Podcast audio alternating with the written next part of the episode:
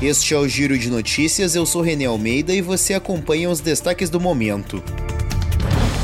Uma pessoa morreu devido ao temporal acompanhado de fortes rajadas de vento e granizo que atingiram diversas regiões de São Paulo nesta sexta-feira. De acordo com a Defesa Civil, a morte ocorreu em Osasco após o desabamento de um muro. Durante a tarde, o aeroporto de Congonhas registrou queda de luz e chegou a ficar pouco mais de uma hora fechado para pousos e decolagens as forças de defesa de Israel atacaram um comboio de ambulâncias na cidade de Gaza. Segundo o Ministério da Saúde de Gaza, controlado pelo Hamas, dezenas de palestinos foram mortos e feridos. Por outro lado, Israel assumiu a autoria do ataque, mas disse que uma ambulância foi atingida por estar sendo utilizada por uma célula terrorista do Hamas o governo israelense afirmou que não haverá um cessar-fogo enquanto o Hamas não libertar os 242 reféns que mantém presos desde 7 de outubro. A declaração foi uma resposta ao secretário de Estado dos Estados Unidos, Anthony Blinken, que visita o país.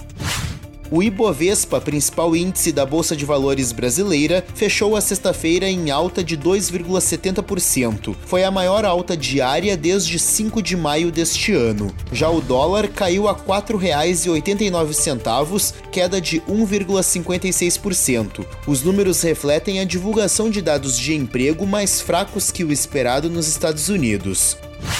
O Ministério da Educação propôs 13 medidas para o governo federal prevenir e combater ataques a escolas. Em relatório, a pasta aponta que ocorreram 36 ataques a escolas no Brasil entre 2002 e 2023, com 49 vítimas e 115 feridos. Segundo o MEC, ataques com armas de fogo foram responsáveis por 38 das 49 mortes ocorridas em escolas.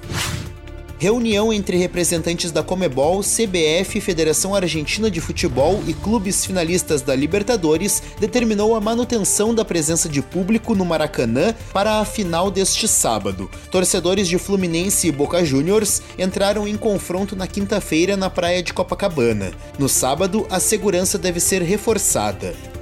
O holandês e já campeão da temporada Max Verstappen será o pole position do Grande Prêmio do Brasil de Fórmula 1. No treino classificatório desta sexta, Charles Leclerc fez o segundo melhor tempo e Lance Stroll o terceiro. A corrida no Autódromo de Interlagos, em São Paulo, está marcada para o domingo às duas horas da tarde.